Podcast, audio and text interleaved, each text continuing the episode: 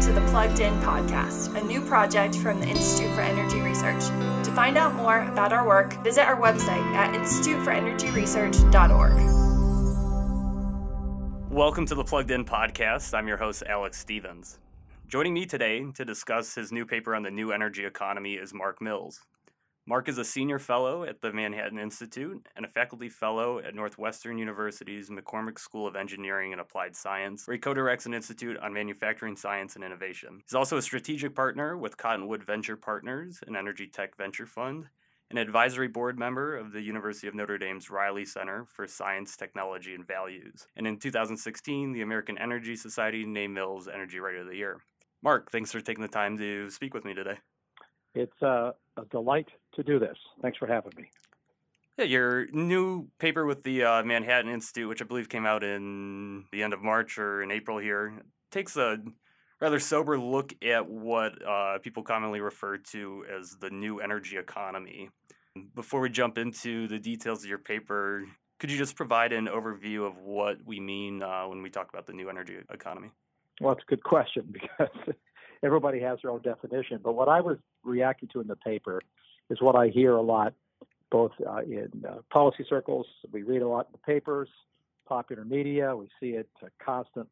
And this is the proposition that the world and the United States are now rapidly changing the structure of our energy economy. In the, in the very near future, we can or should or inevitably will uh, power 100% of our energy from, quote, green energy. And when people say that, they are quite emphatic. They mean everything. And they also, when they say green, let's be honest with what most people think they mean and what they are, uh, often say. They mean basically three things wind, solar, and batteries. So the paper is essentially addressing the claims that are made that we can and should uh, and rapidly will have an economy almost entirely powered, or if not entirely powered, by wind and solar in combination with batteries. That's the so called inevitable transition to a quote new energy economy. Yeah, and you ground your paper first in providing discussion about just exactly the role that hydrocarbons play in our society. So, yeah, yeah could, could you just provide our listeners maybe a little bit of that context of where things stand right now um, as people talk about uh, this energy transformation? Sure. sure. Well, that's an important place to start, and that and one has to do that. But I, I, I, let me stipulate the obvious that wherever we are today, there are aspirations. So the paper is not focused so much on where we are today, but that's an important place to understand, as as so much as whether or not we can radically change the status quo. That's but the status quo is important to understand. So I guess the obvious starting point is to know, and most people don't, uh, in general, and a lot of people should know don't don't know the facts that globally the share of energy supplied by wind and solar is about two percent. Two percent, and in the United States we're up to about three percent. So it's not nothing because they're very big systems. Uh, so that means there's a lot of money involved, but it's not it's non it's not it's not a it's not a transformation of the kind people talk about. There's just not that much being provided. So it's a it's real. Uh, it used to be close to zero, you know, decades ago. So we've gone from nearly zero, 0.1 percent, to um, in the United States almost three percent for wind and solar. So that's if you measure that in growth terms, you know, think about this: going from 0.1 to three is is uh, an increase of 30-fold. That sounds great. That's a big growth, but it's a big growth on tiny numbers are not very interesting. It's like me telling you I made you a, 30-fold gain on a dollar. Right. You wouldn't be re- retiring for that. You'd much rather have a 30% gain on $10,000. Yeah, there's obviously a disconnect though between that reality and the way we sort of hear people talk about wind and solar in the media and even in policy circles. The the main focus of your paper is to point out the flaws in these assumptions and uh, right. a, a, big emphasis is placed on the physical limitations of these technologies. Could you? Well, yeah, yeah, I mean, look, here's here's the thing. So that's exactly right. So the the starting point's important because it says something about where the world is. Let me just quickly add another starting point fact that's important, is because in the end, even though you know I'm I am a physicist, uh, not practicing one, but I was at one and uh, I, I'm an investor as well. So what I've learned is, is, like all of us have learned eventually in business and politics, money matters, right? End, money matters. So just let me quickly give a, a financial benchmark. So the last two decades or so, the world has spent nearly two trillion dollars on building non-hydrocarbon energy technologies. Two trillion, which is a lot of money, uh, and it has reduced the share of the world's energy being supplied by hydrocarbons by about two percentage points. So you know, if you just think about that, that's, that tells you it's a pretty it's a pretty expensive proposition to try to make a significant difference. That's pretty it's a lot of money, not much change. So the key here is how much change can you get from the physics of these technologies of wind, solar, and batteries. We know we know a fair bit about about that because the physics are, are well understood and, and bounded. We have to deal with Mother Nature. So I'm not talking about effectively what engineers can build. That's derivative to what physics permits. So I looked at two classes of what physics permits. You, one class would be what you can't do, and the other class is what you shouldn't do, or what you're pretending to do. I mean, by analogy, uh, pigs don't fly. Right? You could pretend they do. You can kick them off a cliff; they'll fly once, but gravity wins. Right? Pigs don't fly. That's because of the physics of gravity and how pigs are designed. So you you know you, you can't make them fly. Uh, you could pretend they're flying by giving them parachutes. Uh, you can put them in airplanes, actually make an airplane and say the pigs are flying. Uh, but this is an expensive way to move pigs, so you shouldn't do that. So I'm not being slightly facetious, but also being serious.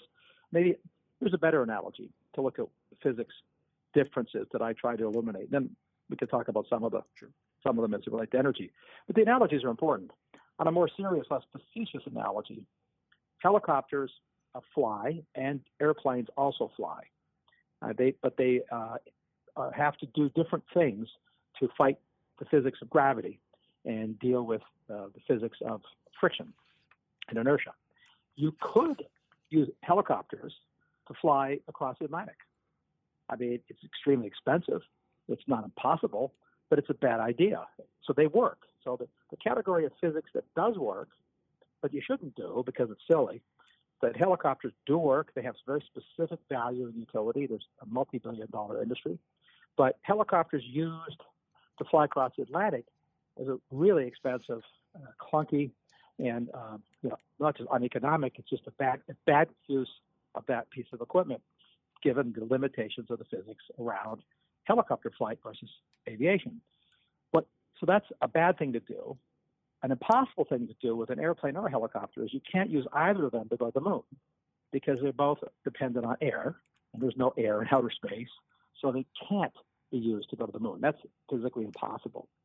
So the energy world can be divided into things that you shouldn't do because they're expensive or silly, and things that you can't do. Two important components of these analogies that you're giving, and what you're alluding to, are the concepts of energy density and then the availability of uh, of these resources. Exactly. Um, so yeah, could yeah, could you just explain the concept of energy density and why it's important to understanding that for uh, describing the limitations of wind and solar? Sure. Yeah. Well, you, you put your finger on the two key words, density and availability, which are, are both physics derived facts, right? The energy density of a fuel source, whether it's wood, coal, whether it's a battery storing something, whether it's gas, uh, doesn't matter solar array, how much sunlight comes to the earth. Their their all their, their core uh, quantity of energy per square foot or per pound are determined by the physics of the materials involved and where you know, the things are. So that that that tells you a lot about what's possible and not. So, for example, uh, the easiest way to describe the difference between, let's say, batteries and oil, because that gets us to sort of the Tesla battery uh, issue because uh, you know people like electric cars. I do too. Um, their hope that they'll replace internal combustion engines, and uh, they'll replace some of them for sure. But here's the core physics fact: uh, to store as much energy as a pound of oil has, you need 60 pounds of battery. Well, you know that's a big difference. And of course, that what that translates to maybe let me put it in different terms and be more visual. To store the energy in a barrel of oil, a barrel just looks like what people imagine. The energy in a barrel of oil requires 20,000 pounds of Tesla batteries.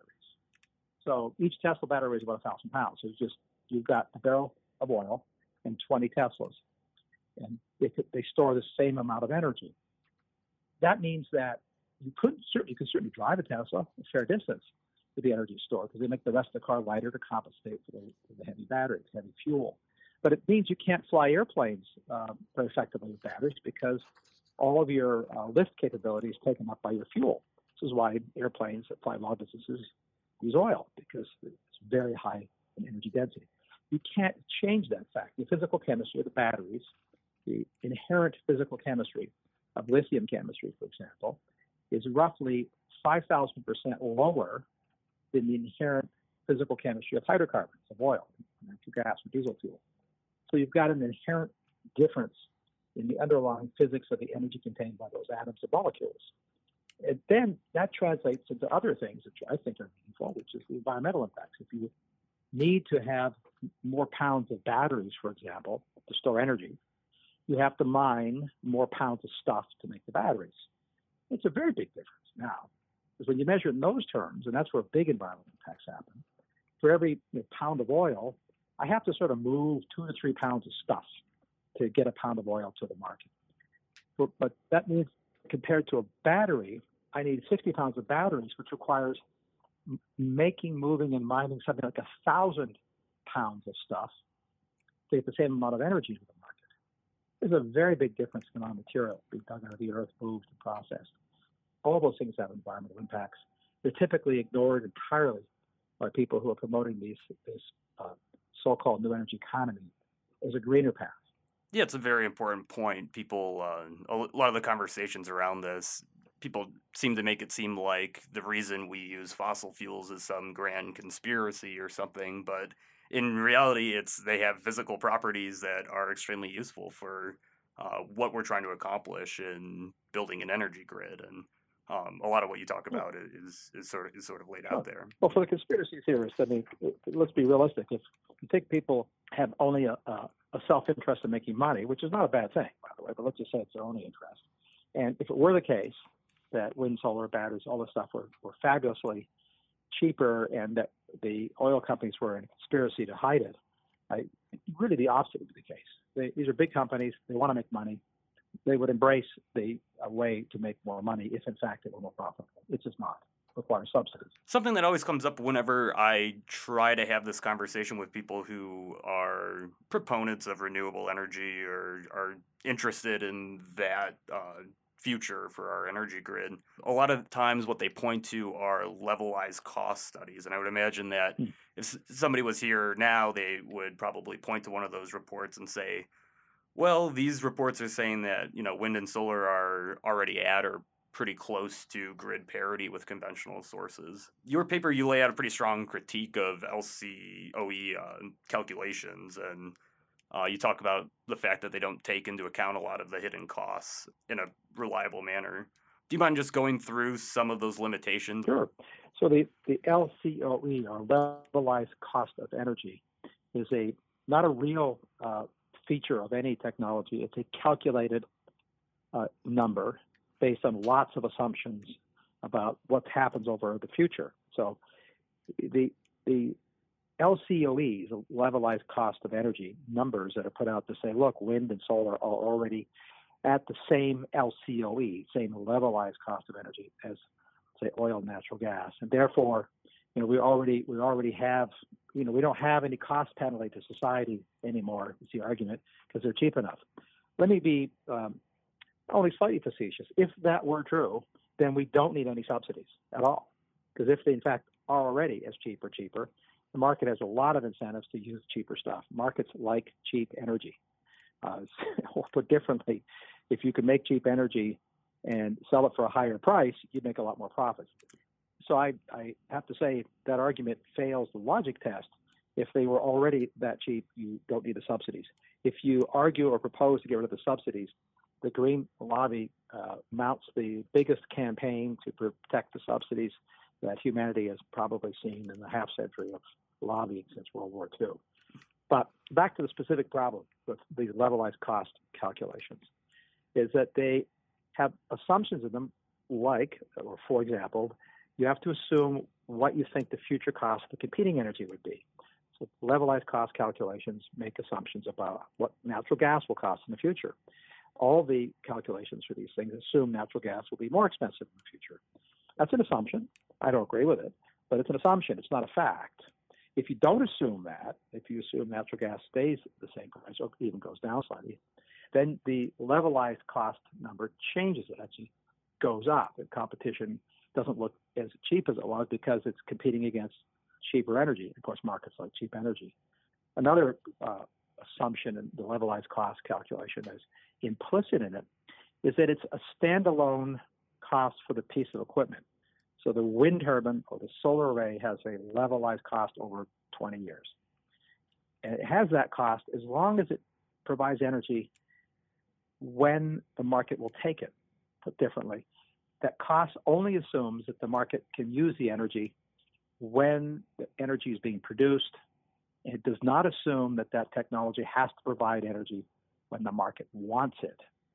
So if you were to say, what is the cost of a wind turbine or a solar array if it had to provide electricity all the time? Obviously, it would have to have storage because there's not wind and sun all the time.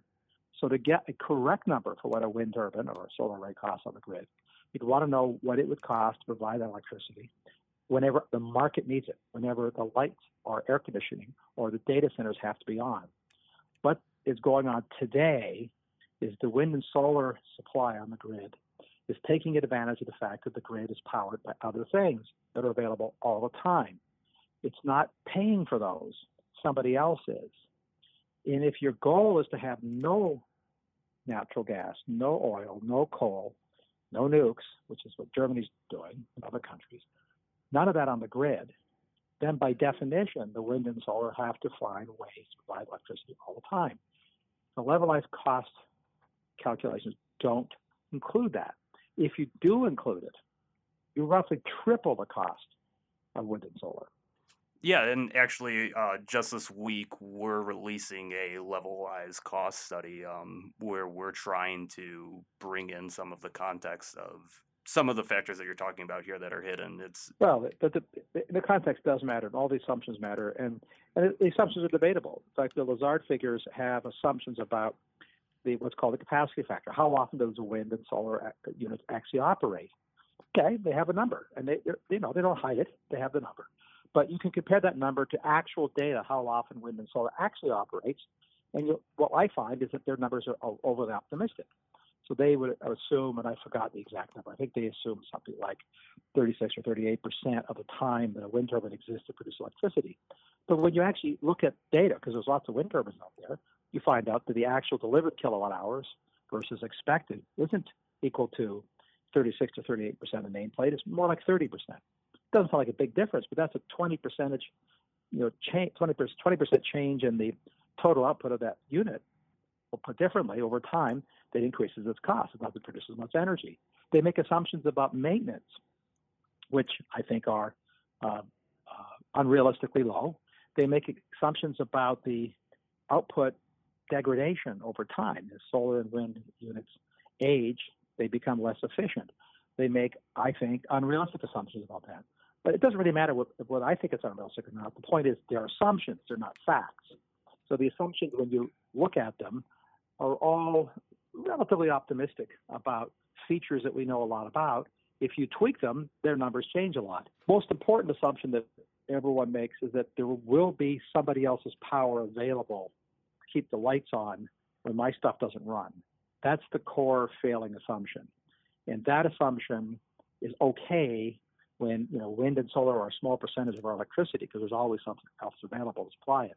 But in the world that I was writing about in my magical thinking paper, it's the world in which only wind and solar are supplying electricity using batteries. In that world, you have an astonishingly expensive uh, grid. Let, let me give you a, a, simple factoid that you know I calculated and was sort of scratching my head trying to see what I do wrong in this. I haven't found any error in this in order to supply energy when you need it, with the say natural gas or oil-fired power plant, you store the fuel, right? Right. That's to make sure you always have something. You put fuel in the ground. You put it in a tank. You put a pile of coal beside a coal plant. uh, we know how much it costs to store fuel, and if you store fuel, if there are you know exogenous events, you have fuel available if your fuel supply gets broken, which is what happens in oil and hydrocarbons, equivalent of a cloudy day or nighttime for wind and solar. So, question is, what does it cost to store, say, a barrel of oil? Well, it costs about 50 cents a barrel of oil to store a barrel of oil. Then you can one can look it up. I use the Lazard numbers. What does it cost in oil equivalent terms to store a barrel of oil equivalent of energy in a battery? About $150 a barrel of oil equivalent. So 50 cents versus 150 bucks to 200 dollars to store a barrel of oil equivalent of energy. You, you can't store much energy if it costs you more than 200 times as much to keep that single quantity of energy in storage waiting for when you need it, which is again when the sun doesn't shine, the wind doesn't blow.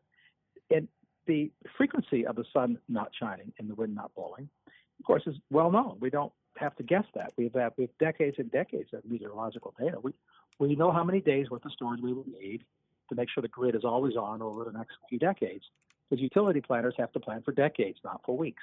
Sure, and you alluded to this earlier, but uh, a lot of these hidden costs and things, as they start to accumulate across the entire grid, uh, we start to see them show up in the data and the prices. Um, and in your sure. paper, you provide some of that data from Europe, where they're much further down the road to adopting wind and solar. Can you just talk about what you found there? Well, th- these data are, have been reported by other people, but we just went back to the primary you know, re- redid the graph, so to speak, from primary data from European European Union. But if you if you plot out the uh, quantity of wind plus solar per capita per person in in the uh, various European nations, and you compare that to the average cost of electricity in each of those nations, you find there's a one-to-one correlation. Essentially, every single nation, as it increases its share of wind and solar per person, the cost of electricity goes up for those those nations and not just by a little bit. The difference between the least cost nation with the lowest wind solar penetration and the high cost ones like Sweden and Germany is almost threefold. They're paying 300% more for their electricity for the privilege of having a high penetration of wind and solar.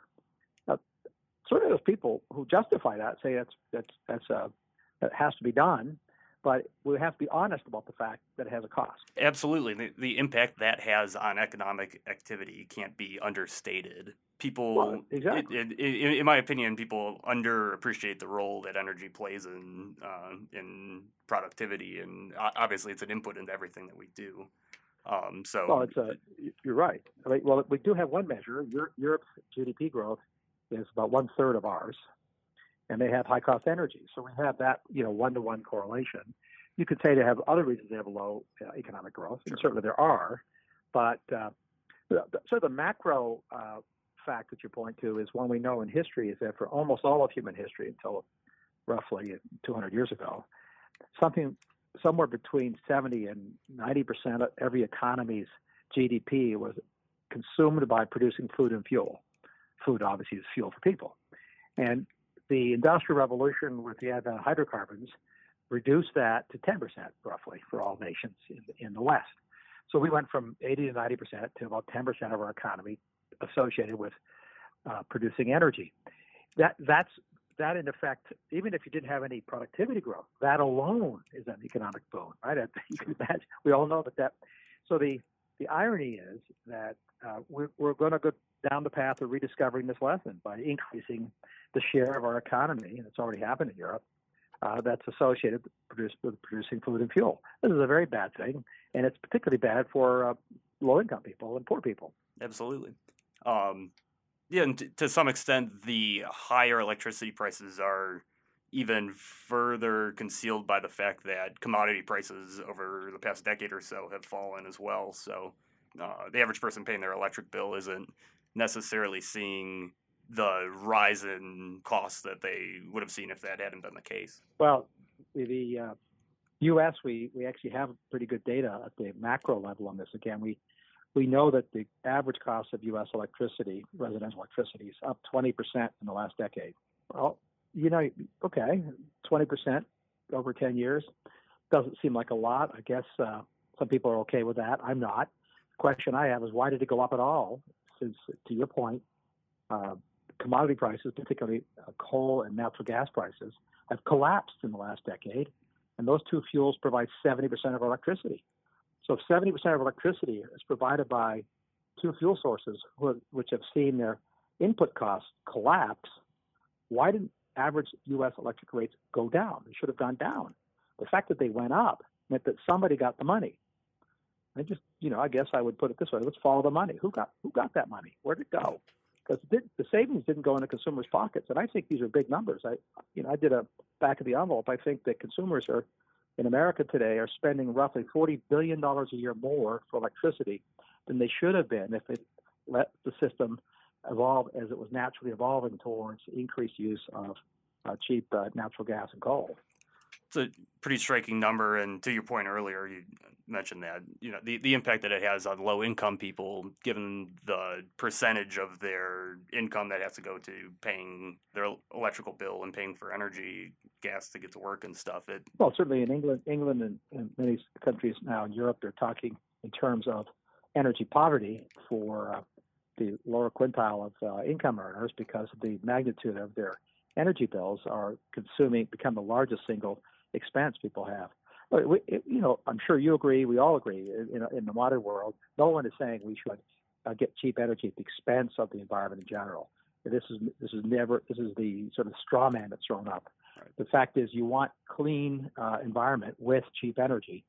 The the idea that we can get to a world that's profoundly different than we already are, which is, of course, radically cleaner than it was decades ago, with abandoning the abandoning the system we have now is just uh, well, you know, to use a, uh, the old Greek term, it's chimerical. So it's not going to happen. And you conclude the paper with a discussion of Moore's law, and you assert that this disconnect between what we're seeing in terms of advances in uh, wind energy and solar energy and the way people are talking about it and things uh, is a misapplication of that concept, just something that's sure. sort of developed out of the, the, the, tech sector. And what's in a lot of people's heads, uh, and I, I, say this not by guessing, because when you talk to people and sort of plumb, when you have a conversation as opposed to an argument, let's say about the future energy supply with people who are who are smart, right? They and they have aspirations.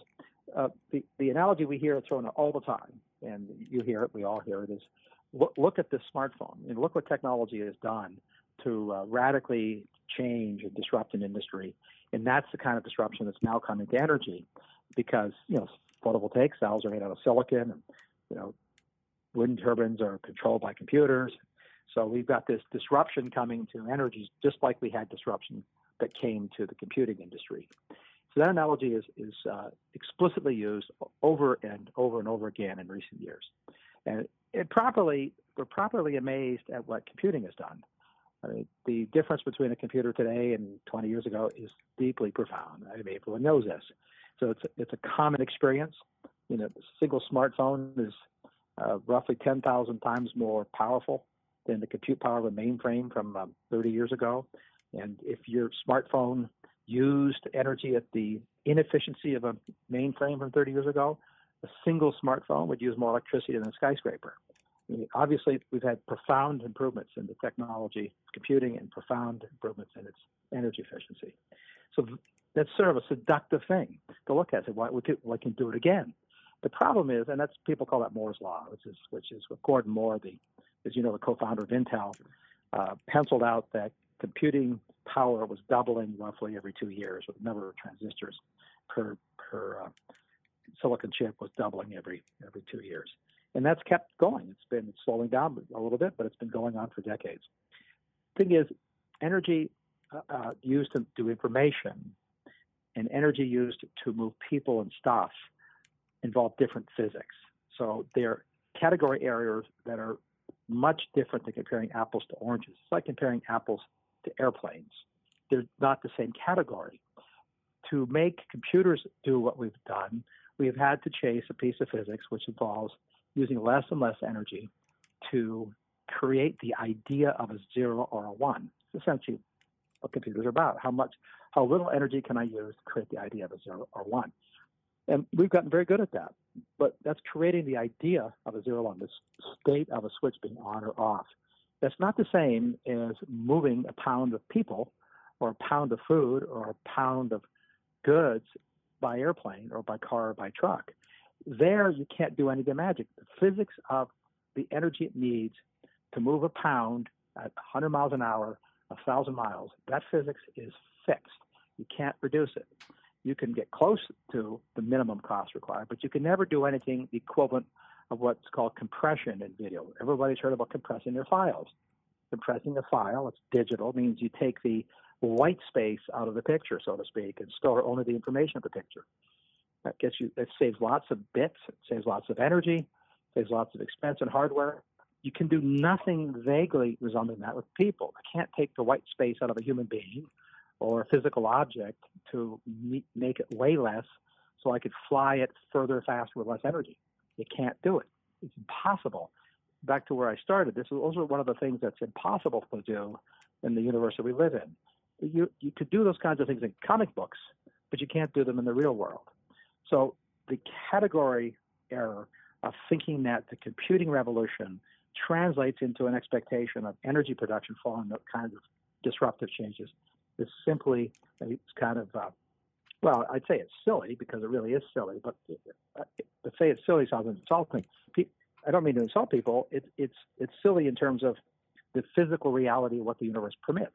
What, in your opinion, is it that's allowed people to fall into that trap, though, where it's just not uh, not recognizing this reality of the physical limitations of the world that we live in? To go to answer a question about why did why do people think that is is the domain of psychologists, not physicists. So I, I might I might have an opinion on the matter, but I don't sure. know my opinion matters. I I think my my amateur psychology opinion is that that the energy successes have been so profound uh, over the last century that because the cost of energy is so low in, any, in real in real and relative terms, and its availability is so high, unprecedented levels of reliability in all of human history, it sort of fades into the background of what we care about day to day. We we we we actually care about it in a sense. You get your car, you can drive, your house works, your computers work.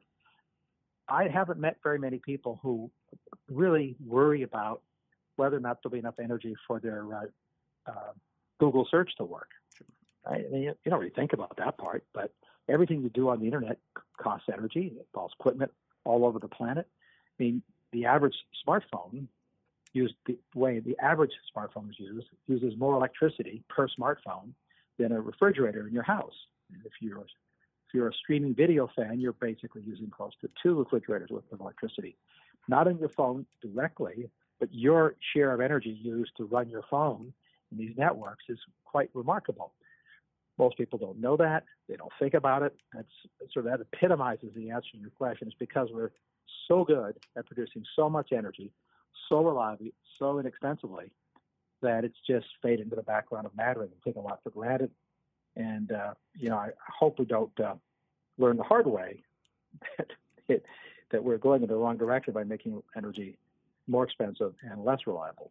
Yeah, well, that that gets me to my last question. You know, my biggest takeaway from reading your paper was that all of this suggests that down the line here, there's going to be some major problems for the renewable energy industry. Um, sure. Yeah. That's not to say that you know they can rely on subsidies and mandates and things, and there's there is a role for some of these technologies to be used in some situations, of course it's unfair for me to you know ask you to try to predict the future, but if would you like to just comment on where you see the investments in these things? How do you see all that playing out? Well, I guess the short way to put it is I would I would predict that rather than the old fashion that we were predicting peak oil some years ago, uh, I would predict that we're going to face peak subsidies in the not too distant future. Governments and citizens will become less patient and tolerant of massive subsidies for expensive energy. But that'll take a while. Uh, there's actually very significant roles for wind, solar, and batteries uh, in terms of the growing from where they are today. Uh, I don't not don't dispute that. I've written uh, a lot about how much more these things can and will and should grow for their appropriate uses economically. But that's a very different thing than saying that we're undergoing a massive transition, a shift away from hydrocarbons. We aren't. In fact, given the scale of global energy demand coming in the next two decades, we, are going to need every scintilla of additional inexpensive wind and solar it's possible to produce in a sensible way because the global demands are so great. But the implication for investors is that if they're betting at the scales that wind and solar are going to basically replace oil and gas and uh, coal, coal globally, then the forward assumption that those values will be reflected in that level of demand uh, is are they going to be disappointed? Put differently, they're going to lose money. Uh, I'm far less worried about people losing money investing in, let's say, Exxon uh, than in a solar company. I think the expectations for Teslas and solar companies outstrip the delivery of what they can do in the next decade, and the expectations that oil and gas is going to go away are wildly uh, uh, unlikely. Before we go, are there any other projects or anything that you think our listeners might be interested in uh, that you're working on either at Manhattan or Northwestern there? Well, let's see. Uh, that's a good, good question. With the Manhattan Institute, my uh, my next exploration is on the uh, energy infrastructure of the uh, cloud, of the global internet. So that uh, paper will be out this fall, um, digging into not where things are, but where they're going. At Northwestern, what we're exploring is the next generation of manufacturing, which is extremely exciting. It's probably the not probably, but it will be a far bigger revolution than the purported revolution in energy. A lot of extremely interesting things happening in manufacturing. We're sort of going to face a kind of second industrial revolution in manufacturing in the coming decades. And then, lastly, uh, as you noted in my in- introduction, I'm a strategic partner in a venture fund, Cottonwood Venture Partners. We're we're investing in the uh, artificial intelligence and machine learning software companies that are specifically targeting the oil and gas industry. We're one of the only, we may be the only dedicated fund doing that. And we're doing that because it's such a big industry. You know, it's a multi-trillion dollar industry globally, and it's um, therefore one of the most uh, effective and productive places you can go and, and bring the efficiencies from uh, artificial intelligence and uh, generate, again, I guess the obvious metric that society's wanted for years, more and less costly energy. Yeah, about a month ago, I had a guest on from PRT discussing uh, the role of machine learning and uh, operating the grid and things. And it's really one of the sort of untold stories of innovation um, the past couple of years. It's uh, fascinating stuff. Well, the, a lot of the discussion that's been going on is about making the quote grid smarter. The grid's already smart. The grid's been smart for 50 years, but we can make it smarter. So the idea of a smart grid is sort of a misnomer. It is smart. We're making it smarter. But most of the rest of the industrial economy in the, what we mean by smart, which is the infusion of sensors and software. Most of the other industrial economy is not smart yet because it's very difficult to do. And that's what's coming, both in manufacturing and in agriculture. But, you know, there's lots of investors looking at many of these areas and lots of uh, uh, you know, university level research.